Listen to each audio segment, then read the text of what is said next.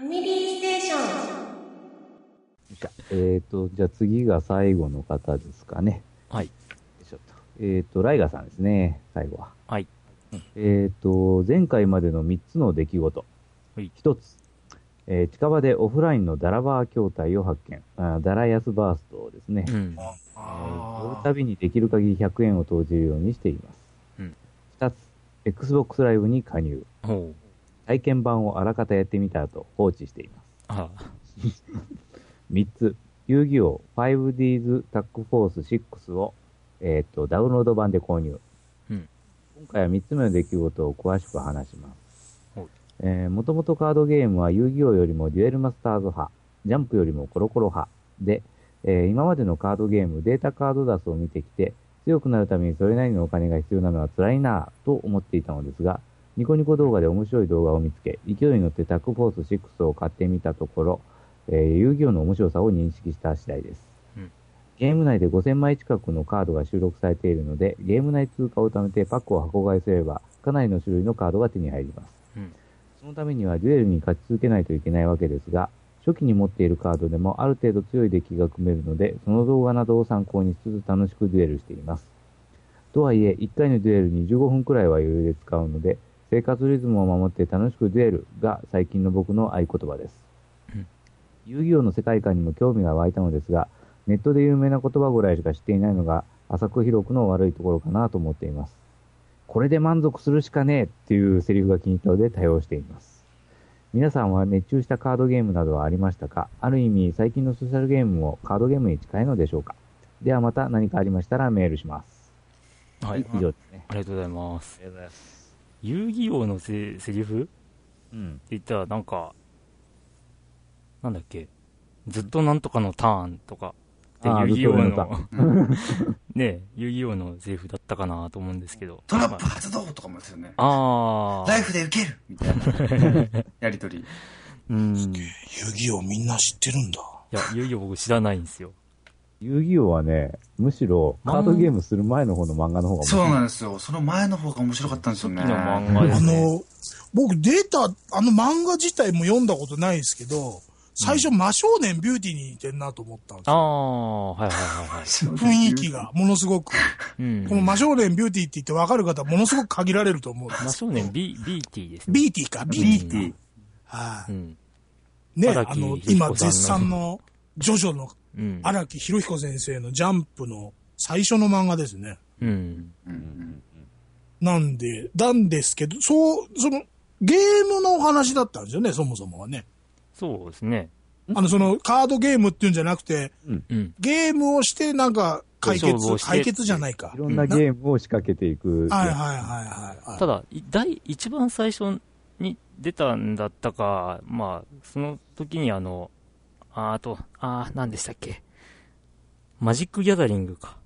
はいはい、でカードゲームで対戦してたりしてはいたんですけど、まあ、後々にまさか遊戯王が、それっぽいゲームを、出すとは思わなかったみたいな感じがあるんですけど、カードゲームか。皆さんカードゲームはやったことやるんですか？全くですね。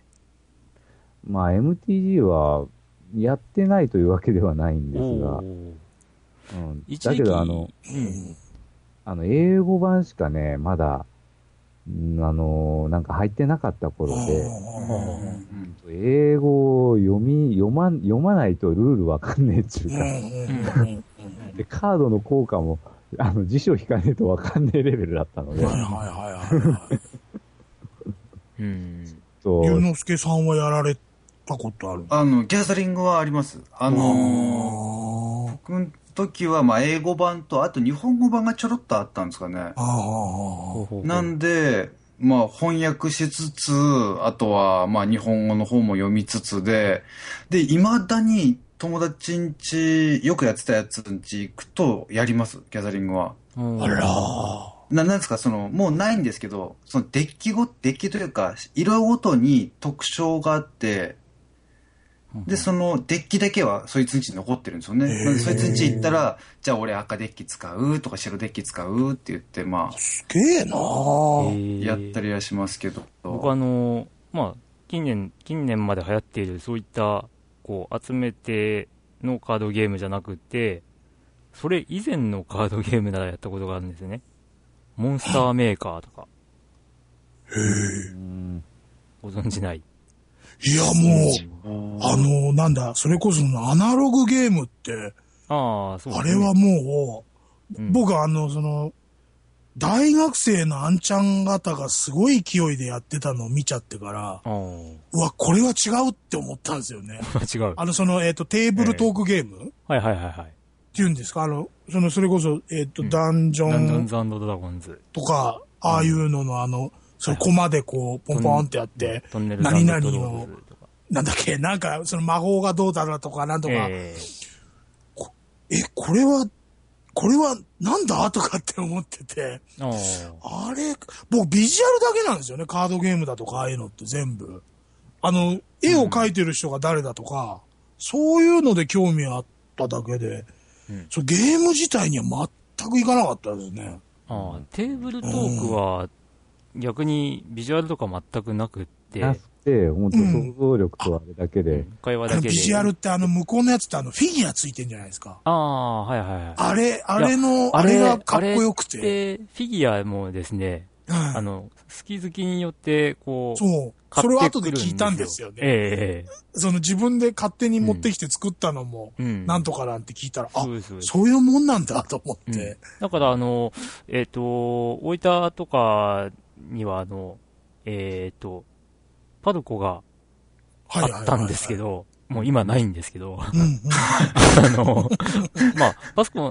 パルコの中にポストホビーっていう、海外のやつがあったんですかね、じゃあ。専門ショップみたいなのがあって、そこにですね、ダンジョンズ&ドラゴンズのルールブックセットってのがあったりしたんですけど、それとやっぱりそれ用のフィギュアが、1個150円とか200円とかで、売ってたりしたんですよね。メタルフィギュアって当時そう、なんだ、ゲームやる用のフィギュアとして売ってたんですよね。そうですよね。ドワーフだとか、ドラゴンだとか。そうです。そっちには興味あったんですけど、あと箱絵あれフラゼッタだとか、向こうのアメコミの人が描いてる絵結構あったんですけど、ゲーム的には全く触れなかった方ですよね。いわゆるボードゲームだったり、カードゲームだって、カードゲーム、デュエルマスターズって言うんですよね、あれね、遊戯王はね。あれはもう、年代的にももう、おっさんになってったんで、あれかもしれないですけど、ジャンプ自体ももう買ってなかったもんな、もう、その当時。あれが始まった頃ってもう多分それ僕もそうですね。もう単行本で好きなのを読むぐらいしかしてない時期だったんで、それも知らなかったし。そう。ましてうち、やっぱ下に弟いりますけど、その弟自体もやんなきゃわかんなかったですからね、もうね。だから、そうなんだよ。カードゲームはな。本当にこういう、今のカードゲームって言われるものではなくって、もうそれこそあれですよ。朝のパでも話が出ていた、パーティージョイシリーズっていう、すごろくゲームみたいなのがあったんですね、昔。で、うちではそれの、幽霊船ゲームとか、あと、燃えよブッシュマンゲームとか遊んでたんですけど、すごいタイトルだな。最近びっくりしちゃったのが、ヴァンガードってやつですか？あれにうちの先輩が出てたんですよ、CM に。プロレスラーなんですよ。中高の先輩が。あれと思って、大悟がやってるじゃないですか。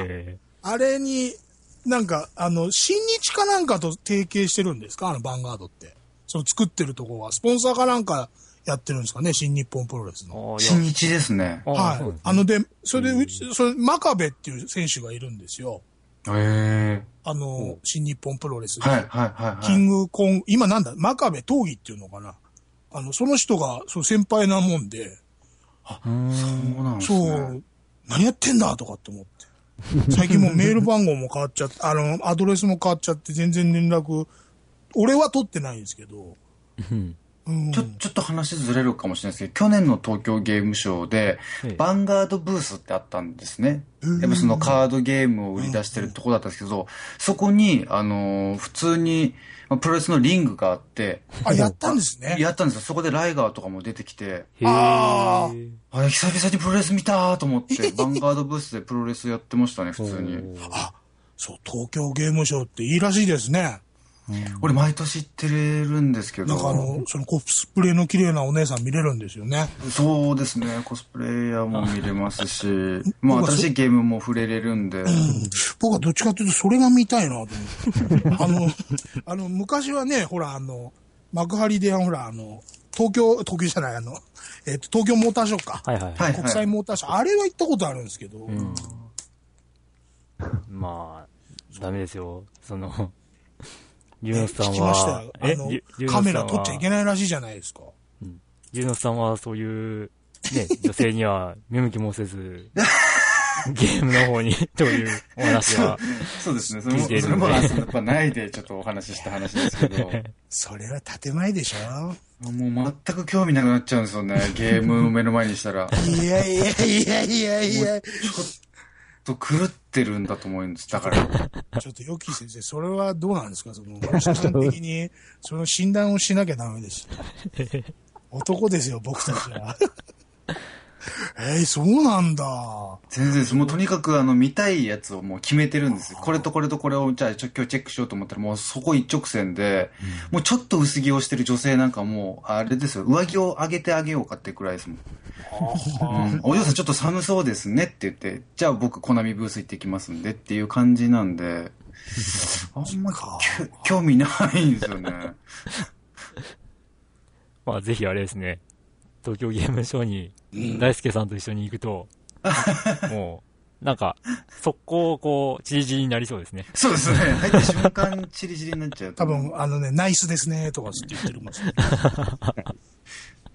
まあカードゲームの話も戻りますけどカードゲームで言えばなんですか、友達とのバイバイを多分覚えたのがあそこなんですよね。バイバイで、要はカード1枚やっぱりレアカードなんかはいい値段するんですよ。そのゲーム屋さんというかカード屋さんに行っても結構いい値段をするんです。それをだいたい半額くらいでどうだ買わねえかっていうので、お互いその交換というよりもお互い買い合ってましたね、あれカードゲーム。お互いにとっていい利益になるって感じの。でちょうど当時そうです、ギャザリングとポケモンカードってやったんですよね。でそのポケモンカードとかすごい流行ってたんで、それで売買をして、で学校の先生に怒られてみんな取り上げられるっていうハプニングがありましたけどそうですね、ポケモンカード、遊戯王カードって東京ゲームショーでなんか配るとかで、それでなんか騒動になってましたよね確か。あ、そうですそうです、ポケモンカードもそうですね、数が足りないとかでね、騒動になってて、になってましたよね。いや、そういう意味で言えばそれこそあれですよ、2011年のグリーブースが、はい、なんていうんですか、ドリランドでしたっけ、TOKIO がやってる、あれのなんかレアカードかなんかがもらえる、QR コードかなんかを配りますでなってたんですけど、当時とか2011年の、出店ブースの中で最長確か列並んだんですよね、で並んでんのも多分お孫さんに頼まれたのか、もう弱々なおじいちゃんとかおばあちゃんが並んでるんですよ、途中あと若い子とかいて、で仕事関係の業者さんなんですけど、その人はそれをもらいに行くがために東京ゲームショー行ってもらってすぐ帰ってきたって言ってましたからね他には用はねえってもう狂ってんなと思ってじゃあ多分並び屋とかもいたんでしょう ね。 それはね、いやいたと思いますね。一番その当時2011年ではグリブースが一番でかかったんですね、どのゲームか。もう今だってその普通のゲーム、その大手メーカーさんよりそのソーシャルゲームさんの方がブースが大きいんですよね。大きいですね。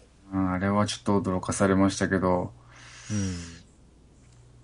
なんかやっぱりそのソーシャルもそうですけど、やっぱ収集癖的なところあるじゃないですか。日本人体質なのか。でやっぱそのカードゲームも。そのイラストのビジュアル見てるだけでも楽しかったんで、いっぱい集めて対戦もろくにしないけどっていうのも買ってましたね。あ、そっか、美術品としての価値ってことですよね。はいはいはい。まあ僕やヨッキーとかの世代になるとそれはビックリマンチョコで。あ、そうですそうです。多分そうなんだと思います。うん。あったね、ビックリマンチョコ。まああとガンダムカードダスも同じ。うん。で、マジック・ギャザリングとかが、まあ、海外のもので来てた頃に日本製のものを作ろうみたいなのがあって、まあ、グループ SNE さんが作ったのでモンスターコレクションっていうのがあって、俺持ってました。でそれをまあ親友がやろうぜって言って、でルールブックちっちゃいなんか小冊子みたいなの、ねで渡されたんですけど、まあ、追贈することがなくだからスターターキットがなんかに入ってるんですよね、ルールブックが。そうですね。ただ言ってることが一つも理解できなくて、絵はすごい綺麗なんですよね、かっこいい絵が多いんですよね。絵は綺麗なイラスト全部描いてあったんですけど、ただ言ってることが一つも理解できなかったんですよね。当時ホビージャパンとかのあれで宣伝いっぱい入ってましたね。今調べると1997年ですよ。モンスターコレクションですか。モンスターコレクションですね。トレーディングカードゲームですね。絵描いてた人もね、アニメーターさんとか、今はそれこそそのライトノベルのイラストレーションって言うんでしょうけど、当時はライトノベルって言わなかったかな。だからまだ、今でこそその、そういう風に言うけど。角川スニーカー文庫とかですね。はいはいはい。その頃だとだから、畑池正則だとか、あれ言ってわかるかな、ね、バスタードの萩原和志なんかもそうだけど、で結構その絵はね、いろんなの結構その興味あってましたけど、そうゲームってなるとだやっぱ難しいでしょ、そのルールを覚えるのがそのカードゲームも、じゃないんだよ、難しくはないんだよ。一回覚えちゃえばってとこだと思うんですけどね。で誰か知ってるやつに聞けば分かるんですけど、ルールブックの説明の仕方がすごい複雑なんですよね。でやり方知ってる人から教わっちゃえば、まあ何のことはないっていうことなんですけど。要はあれですもんね、軍人将棋とか、まあ逆言えばだからポーカーと一緒って言えば一緒なんですか。そうです。もうポーカーみたいなもんですよね。相手とのまあ心理戦だったら駆け引きがあるんで。ねえ、今じゃだって世界大会みたいなのもあるんでしょ、ああいうの。あります。その賞金的なこともあって。すごいっすよね。今、ざっとですね、トレーディングカードゲームの、まあ日本での歴史というのを見てるとですね、すごい、実は、日本で本格的なトレーディングゲームとして出たのはポケモンカードゲームらしいです。あ、そうなんですか。1996年。純国産ってことですかね、じゃあね。海外のパテントとか取らないでってことですね。まあ、ポケモンカードゲームと、あとバンダイからスーパーロボット対戦スクランブルギャザー。出てましたね、出てまして、で、まあその頃に遊戯王でマジックギャザリングを元にしたマジック&ウィザーズっていう話が描かれてて人気となって、で、97年にさっきのモンスターコレクションが登場。ポケモンが最初だったんですね。でもルールも簡単だったし、面白かったですよ、ポケモンカードは。もう今、世界のポケモンですからね。ポケモンですよね。あれはもうね、アメリカじゃポケットモンスターって言えないですからね。なんか、あれなんでしょ、卑猥なスラングなんでしょ、おちんちんのことですよね。スラングらしいですね。だからポキモンなんですよね、向こうはね。ポキモンってね。ポキモンって言ってますね。小僧どもは。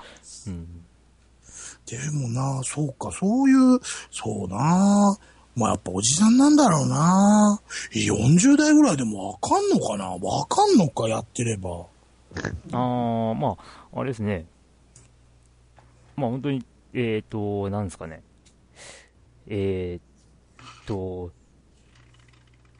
ードゲームって言われるもの、まあ、ボードゲームと言いつつ、まあ、想像するボードゲームではなくて、人生ゲームとかではなくて、やっぱり自分たちでルール作って販売してっていうような、そういう方たちもいらっしゃるじゃないですか。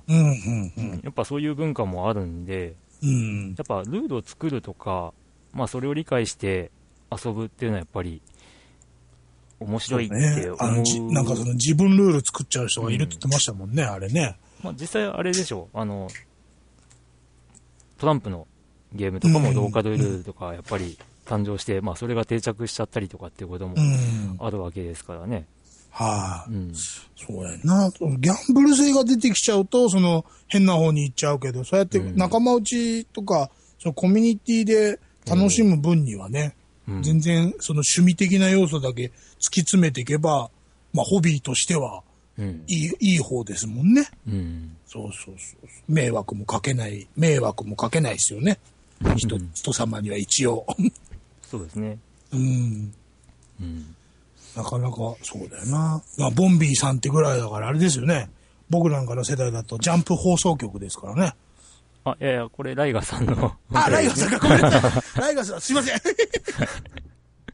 ボンビーさん、ピクミンの話。重心サンダーライガーさんですね。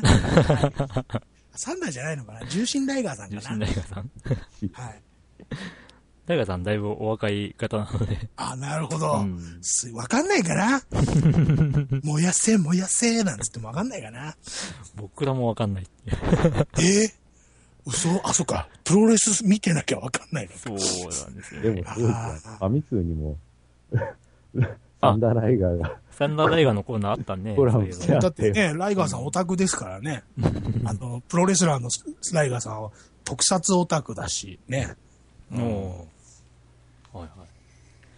まあ、カードゲームの思い出をだいぶお話ししましたが。トレーディングカードゲームっていうのはもう先ほどにも言ったように本当やってないんですよね、僕。そうですよ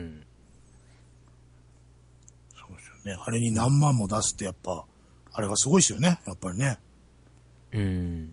今の課金ゲーに何万も突っ込むようなのでことですよね。まあ本当にね、最近のソーシャルゲームもカードゲームに近いのでしょうかと大河さん書いてますけど。多分近いでしょうね。しかも物がないからね、データだからね。あれだって結局自分の手元にはないんですもんね。ないですね。まあそうですね。いくらお金突っ込もうがね。そうですよね。まあ一応保存はできるんですけどね。あとはね。一応はね。それがうまいよな、考え方がな。もうおじさんなんか絵を描いてる人がいくらもらってんだって、その現実的なことの方が心配でしょうがないですよね。それがまた大してもらってない。いや、らしいですね。フォローしてる、美術学校の先生で、イラストレーターの方いるんですけど、全然もらえないっすよ、あれ、つってましたからね。でももう、ソーシャルゲームかっこもですね、やっぱなんていうか、お金、もう結局以前はちょっとしかお金かけなくて一攫千金で得られるっていう、なんかね、本当にこれゲームとはまた全然ちゃうんじゃないのっていうものばっかり、あってゲームに名を借りた本当賭博ですよね、合法的なね。賭博ですらないような気もする。一方的にお金使わされるんですもんね。そうですよね。で、結局もう、今やそんなんじゃ、もちろん見向きもされなくなって、もう結局制作費だってね、普通のゲーム並みにかけないとっていうようになってるから、もう、たとえなんちゅうかね、もともとゲームが作りたいとかいう志じゃなくて、ただ金が儲かりゃいいみたいな感じで参入してきたところは、もう今はもうどうしようもないみたいなね。もうだから、もう、とりあえず、ブームは今来てるっていうか、下手するとどんどんこれから衰退していくじゃないですか。もう衰退しつつありますよね。ね、そうするとやっぱまた据え置きのゲームなり、携帯ゲームの、それこそさっきゆうのすけさんが言ってたそのドラゴンズクラウンみたいなとかね、うん、まあモンハンなんかもそうなんですか、そういうのってよ、うん、そのね、そういう面白いゲームがまたどんどんまた普通のゲームで出てくるんじゃないですか。そうやっぱりそのね、遊んで面白い、うん、ゲームの方に行くとは思うんです。うん、そうなんなきゃ嘘ですけどね、本当にね。いや、本当そうですね。うん、2011年にそのグリーが出展した東京ゲームショウの時って、任天堂出展しなかったんですよ。うん、それでグリーがちょっと図に乗ってって言い方失礼かもしれないけど、任天堂の倒し方を我々は知ってるって言ったんですよね。うん、はい、言ましたね。そしたら、今となったあれですよ、中国とか、イギリスとかにも、視点を作ったんですけど、結局今もう潰れちゃって、で、もう全然もうちょっとお話にならないようになっちゃいましたから。またああいうその山師的な方たちっていうのは結局その潰れても次の新しいものを見つけてきて、ね、かさらってまたどっかいなくなっちゃうんですよね。そうじゃないですね。本当にゲームキューブの、専務さん、社長さん、なんだっけ、今、ソーシャルじゃなくて、そのアプリゲームの開発かなんかやってる方もそうだけど、やっぱりやったもん勝ちだっつってましたからね、そういうのはね。うん。そう、博打と一緒だからとは言ってましたけどね。うん、それ、ポッドキャストで聞けるんですけど、うん、デジキューブか。デジキューブの、専務さん、社長さんかな。うん。元の。要はコンビニでゲーム売るとかいうのの、うん、を初めてやった方みたいですけど。スクエア。まあ、もうはっきり言って次行きましょう、次って感じです。純然たるゲームとして楽しみたいですよね、やる方はね。うん、本当にね。よく言えば、この SNS とかソーシャルなゲームでゲームをやるっていうことに耐性がついて、もっともっとってなって、この据え置き機だったりとか、そっちに行ってくれればいいなというふうには思ってますけど。うんうん、まあ今、ブラウザゲームもまあそこそこまでね、なんか行くのは行くらしいですけどね。まあ話題になってるのが、なんだあれ、艦隊コレクション、うんあれもまあ、なんかゲームとしてもまあそこそこなんちゅうか、課金しなくても、遊べるゲームというか、うん、やっぱりそういうこと、そうにやっぱり戻っていくというか。まあただね、そういった中の流れでこうやって、大河さんの言うように、ね、カードゲームなり、ね、ボードゲームとかが、一方では、結構盛り上がりを見せてるっていうのもまた面白い動きだと、ですからね、面白い動きだと思うんですよね。ゲームってね、別にそのもう元は対人が基本だし、コンピューターなんてなくてもね、できたもんなんだから。まあほら、ファミステファミコンアーカイブスでも話したけど、ね、最初麻雀が一人でできるすげえっていうところから。コンピューターゲームっていうのはやっぱあるわけだったりするし、ね、まあそれがまた元に戻っていくとか、ね、ネットを使って麻雀を4人で打つとかいう形もあって、まあ結局それってね、場所が一度に返すことがないけど、まあパソコンつないでたらできるよっていうような、まあ形を変えて結局まあ最初にあった一番シンプルなものにね、ことでもあるのかなと、思ったりもしますし、まああれですね、ファッションとかと同じかもしれないですね。ぐるぐる回るんでしょうね。回っては消えてって、ちょっと違うものになって帰ってきてみたいな。あれですよ、女性の眉毛だって最近また太くなってきたじゃないですか。ちょっと前まで見えないぐらい細くしてたのに、あれと思って。そう。人前の時代と細前の時代ってあるね。まあ、きっとそういう感じなんですよ。いいですね。名言飛び出ましたね。ゲームは女性の眉毛と一緒だドーンみたいな。ちょっと違うと思う。いや、でもそのこじれてる感俺好きです。はい。というところで。はい。はい。大和さんありがとうございました。こんな話になりました。ということで、今回のタリー終了になりますので。終了ですね。うん、いや、こんだけ人数いるとっていうか、ね。話がすごい広がりますね。広がるっていうのか、もう、なんか、もう、脇道それすぎたような感もありますけど。はい。まあ。ほんと悪い癖で、僕は基本脱線なんで、申し訳ないですけど、基本、その、関係ないことを言う。すいませんね、ほんとにね。ほんとに基本関係ないこと言いますからね。まあ、消えるところはバッサリ切りますんで。お願いします。はい。じゃあ、まあ、この後エンディングです。はい。はい。はい。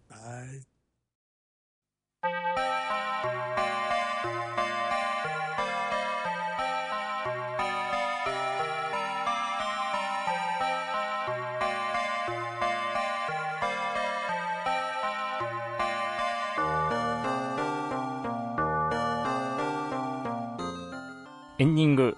はい。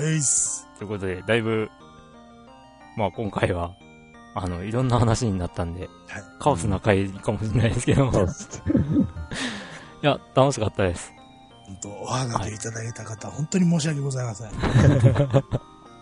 全部私に苦情はよろしくお願いいたします。いや、本当に大輔さんありがとうございました。ありがとうございました。はい、大輔さんもありがとうございました。ありがとうございました。まあ、はい、こんな、結構もう、適当にやってるんで、いやいや割と、ね、生放送とかやると、なんか、脚本とかないんですね、みたいに驚かれたりするんですけど、うん、まあ、そんなもんですよね。いや、ちゃんとされてますよ。おはがきをちゃんと読むと、一回読むとこなんか、僕なんかありえないですもん。いやいやいや、一回読んでないと、なんか、ね、ちょっと詰まったりとかするんで、うん、っていう、まあその、回避的なところがあるんですけど。はい、そうだよね。基本そうだよね。俺なんかダダ流しだからな。うちの、おばこみさんは。最近 P が多いんですけどね。僕がちょっと失言もが多いんで、あれなんですけど。ちょっと P が多いんですけど。まあ映画について語る。いや、映画のことじゃないんですけどね、P はね。まあまあまあまあ、そうですね。ね、いろいろあるんです。すいません、余計なこと言いました。申し訳ないです。大輔さん、その番組の宣伝とかしなくていいんですか？なんか宣伝できる番組は。あ、一応、今、ポッドキャストで、はい、iTunes はちょっと登録してないんですけど、ブログの方で、シネマやロンっていうのを、ポッドキャストでやってます。はい、一応映画のお話ってことになってるんですけれども、はい、建前です。いやいや、ちゃんと映画の適当なことを言ってます。いや、ちゃんと映画の話してますじゃん。いやいやいやいやいや、もうグダグダなんでよろしければ。いやまあむしろそういう脱線トークが楽しいんで。いやいやいや、ひどいですからね。いやまあ根拠のないことを。とつと話してます。日本語が違うか。申し訳ないです。いやいや、興味ある方はぜひ。はい、お願いします。はい、まあ、龍之介さん。はい。朝ぬぱの方の。はい。じゃあ、よろしいですか、はい、ファミリーステーションさんでやらせていただいて、まあ、うちはですね、iTunes で登録はしてあるんですけれども、朝ぬぱという番組です。毎週月曜日の夕方更新をしております。はい、で、話す内容はだいたい暦の話をしてます。お正月どうだったとか、夏暑いけどどうやって過ごすなんていう、ほんとふわふわした話をしている番組ですので、本当にぜひね、何でもいいです。ゲームしてる間とか、あと家事してる間とかちょっとお耳がこう寂しいなっていう時に聞いていただければいいかなと思いますので。ふわふわトークレディオですね。ありがとうございます。そうなんですよ。ふわふわトークをしてます。はい。ぜひ時間がある時、最新回はゲームの話しますけども。うん。はい。ぜひ時間がある時よろしくお願いします。更新楽しみにしてます。ありがとうございます。なんか最近のだと本当に心霊現象の回が、そうですね、心霊現象が、心霊現象というか怖い話をした回が一回ありまして、まあ、その中でちょっとした体験とか心霊体験的なことが起きまして、そしたらですね、iTunes のランキング14位まで上がるっていう、心霊現象がありました。心霊現象、やっぱ旬ですね。今260何位とかですけど、あれもうあれ心霊現象だと我々は捉えてますね。いや、スカイプ収録してると割とこう声がだんだんそうですね、ノイズ乗ったりとかはするんですけどね。あの回は不思議とある特定の人が怖い話をするたんびになるっていう。そうです、あれはなんかちょっとおかしいなと。おかしかったですね、あれは本当に。で、喋ってる人の家の電気が消えるっていうあ、じゃあお客さんが来てたんですね。そうですね、そしたらまあ14話が上がったんで、怖い話だけするかななんて思ってたんですけどまあその霊的な何かがダウンロードしてくれてたんじゃないですか、ね、あ、なるほど、そういうことですかねじゃなきゃ14位なんて驚異的な数字叩き出さないと思うんで。いやあ、でもいいかもしれないですね。だって心霊だけをやるっていうのもありにはありなんじゃないですか。よそはないでしょう。まあないですよね、なかなか。ただ怖い話苦手なんでみんなうちはまあ4人で男4人でやってるんですけど、はい、いや、もちろん僕も映画の会は聞かせていただいたんで。あ、はい、本当ですか。はいはいはい、大丈夫です、なんか具合悪くならないですか。いやいやいやいや全然もう本広克之さんは素晴らしい監督さんですねそういうことです。そういうお話をしてますので、ぜひとも、毎週月曜更新ですのでよろしくお願いしますはい、まあぜひお二方の番組楽しんで、僕も楽しませてもらってるんで本当にお耳汚しで申し訳ない。本当にもう、まあこういったメンバーで今日はしました。まあ途中ドラグーンさんが来て、途中ドラグーンさん去っていきましたが明らかに僕のせいですね。いえいえ。まあだいぶ今回収録時間長くなってはいるんですが、まあどのくらいの長さになるかな。まあめんどくさかったら3分割ぐらいで。ほぼノーカットで出しますんではい。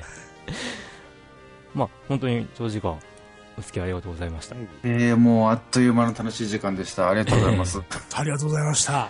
本当に朝の場の方で、ぜひこう共演したいですねって話をしてましたんで、もうぜひともいらしていただければもう、まあ時間さえあればですね。クリックさんが荒らしに行くんですね。荒らしに行きますね。完全にわいせつな話。わいせつな話したいと思いますね、そういうことで誘われてますんで。まあその時が来たらぜひ。はい、ぜひよろしくお願いします。はい。さあ、よきなんか話。いや、もうこれ以上いけない話はやめとこう。ああ、そう。はい。大人だな。大人だな。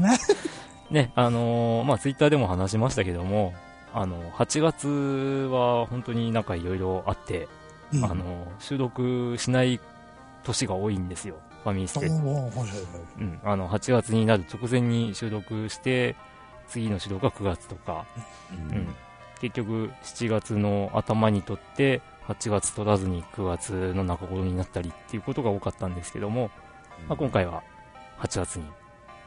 まあ、いい機会があったんで、取れましたということで、まあ、そういったジンクスも、ジンクスっていうのかなまあ、跳ねのけていけたらいいなと思いつつ、また来年の8月は取るのかなっていうような感じで、まあ、取れたらいいなっていうところでやっていきますんで、ではまた、来月取れるかなどうかなってとこですけどまあ月1ペースを保てるようにはやっていきたいんで、また次回もよろしくお願いします。ということで、まあ皆さん次回までさよなら。バイバイキン。